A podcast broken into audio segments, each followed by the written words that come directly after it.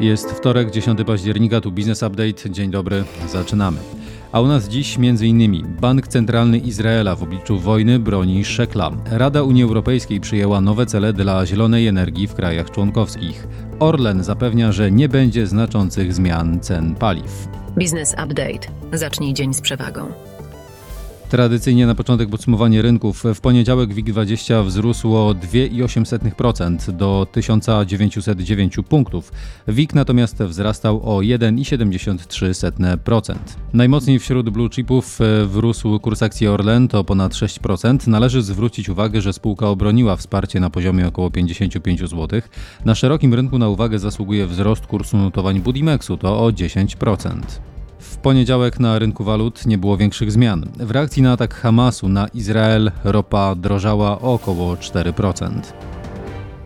Gospodarka i makroekonomia. Bank Centralny Izraela podał, że w celu obrony szekla zostanie sprzedana kwota 30 miliardów dolarów, co zostanie wsparte do 15 miliardów dolarów poprzez mechanizmy słapowe. W poniedziałek po otwarciu rynków waluta Izraela traciła 2%, tym samym spadła do najniższego poziomu od 2016 roku. Rada Unii Europejskiej przyjęła dyrektywę dotyczącą energii odnawialnej, która nakłada obowiązek zwiększenia udziału energii odnawialnej w łącznym zużyciu energii w państwach do 42,5% do 2030 roku. To przy założeniu dążenia do osiągnięcia 45%. Natomiast w przyjętym przez Radę Unii Europejskiej rozporządzeniu nałożono cel wykorzystania w lotnictwie odnawialnych i niskoemisyjnych paliw do 70% do 2050 roku. 35% z tego mają stanowić paliwa syntetyczne.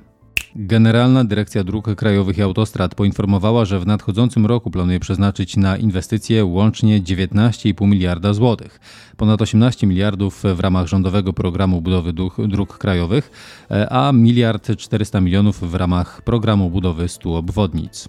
Prezes PFR Paweł Borys przewiduje, że w przyszłym roku wydatki na inwestycje w ramach Krajowego Planu Odbudowy mogą sięgnąć od 30 do 40 miliardów złotych. Dodał, że gdyby okazało się, że tych środków z Komisji Europejskiej nadal nie ma, to oczywiście my będziemy musieli uzyskać na to finansowanie chociażby w postaci emisji obligacji.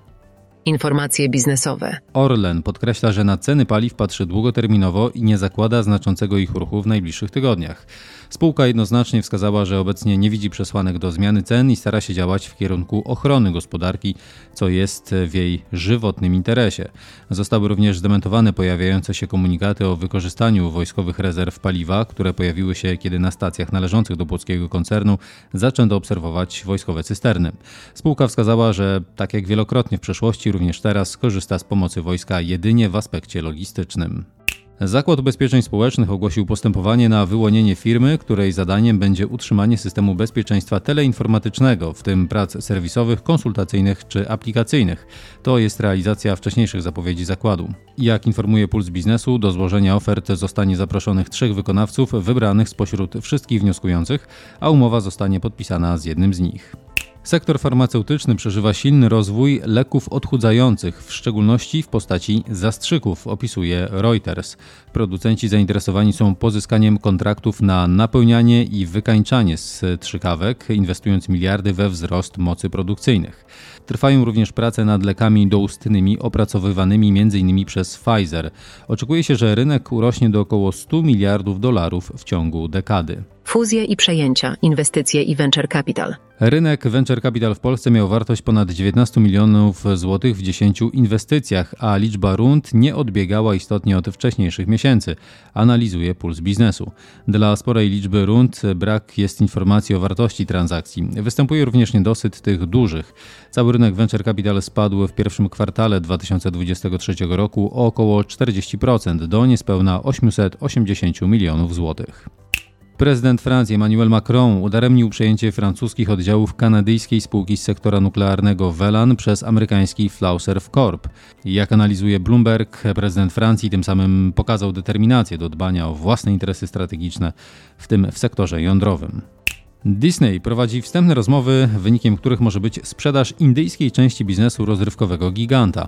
Transakcja miałaby dotyczyć sprzedaży aktywów związanych z transmisją strumieniową oraz telewizją.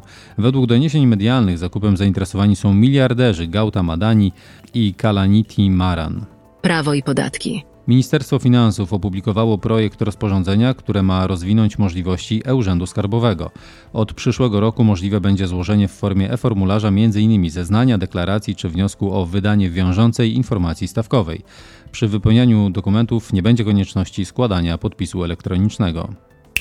Wojewódzki Sąd Administracyjny w Warszawie orzekł, że przy wyborze estońskiego ryczałtu należy w pierwszej kolejności zamknąć księgi rachunkowe i sporządzić sprawozdanie finansowe, a dopiero potem złożyć zawiadomienie. Sąd potwierdził tym samym interpretację dyrektora Krajowej Izby Skarbowej, w której stwierdzono, że wykonanie tych czynności w odwrotnej kolejności de facto nie skutkuje przejściem na nową formę opodatkowania. Oznacza to, że tysiące podatników mogło przejść na estoński CIT jedynie pozornie. Dane i badania rynkowe. O 6,5% wzrosły w lipcu bieżącego roku obroty najemców w centrach handlowych, wynika z danych Polskiej Rady Centrów Handlowych. W tym samym czasie odwiedzalność znalazła się na najwyższym poziomie w tym roku i była o 4,7% wyższa niż w lipcu 2022. Ponad 2 miliardy 300 milionów euro wyniosła łączna wartość transakcji zawartych na rynku nieruchomości komercyjnych w Europie Środkowo-Wschodniej w pierwszej połowie tego roku, wynika z danych JLL. W przypadku Polski wolumen inwestycji spadł o 70% rok do roku i wyniósł w raportowanym okresie 870 milionów euro. 70% ankietowanych wybiera Blik jako preferowaną metodę płatności online to wzrost o 9 punktów procentowych względem minionego roku. Drugi pod kątem popularności wśród kupujących online jest szybki przelew 23% wskazań, a 19 respondentów preferuje płatność kartą. To tyle w tym wydaniu podcastu Business Update. Więcej informacji, w tym dane rynkowe, a także rekomendacje spółek w naszej prasówce, na którą można się zapisać na businessupdate.pl. Polecamy, do usłyszenia.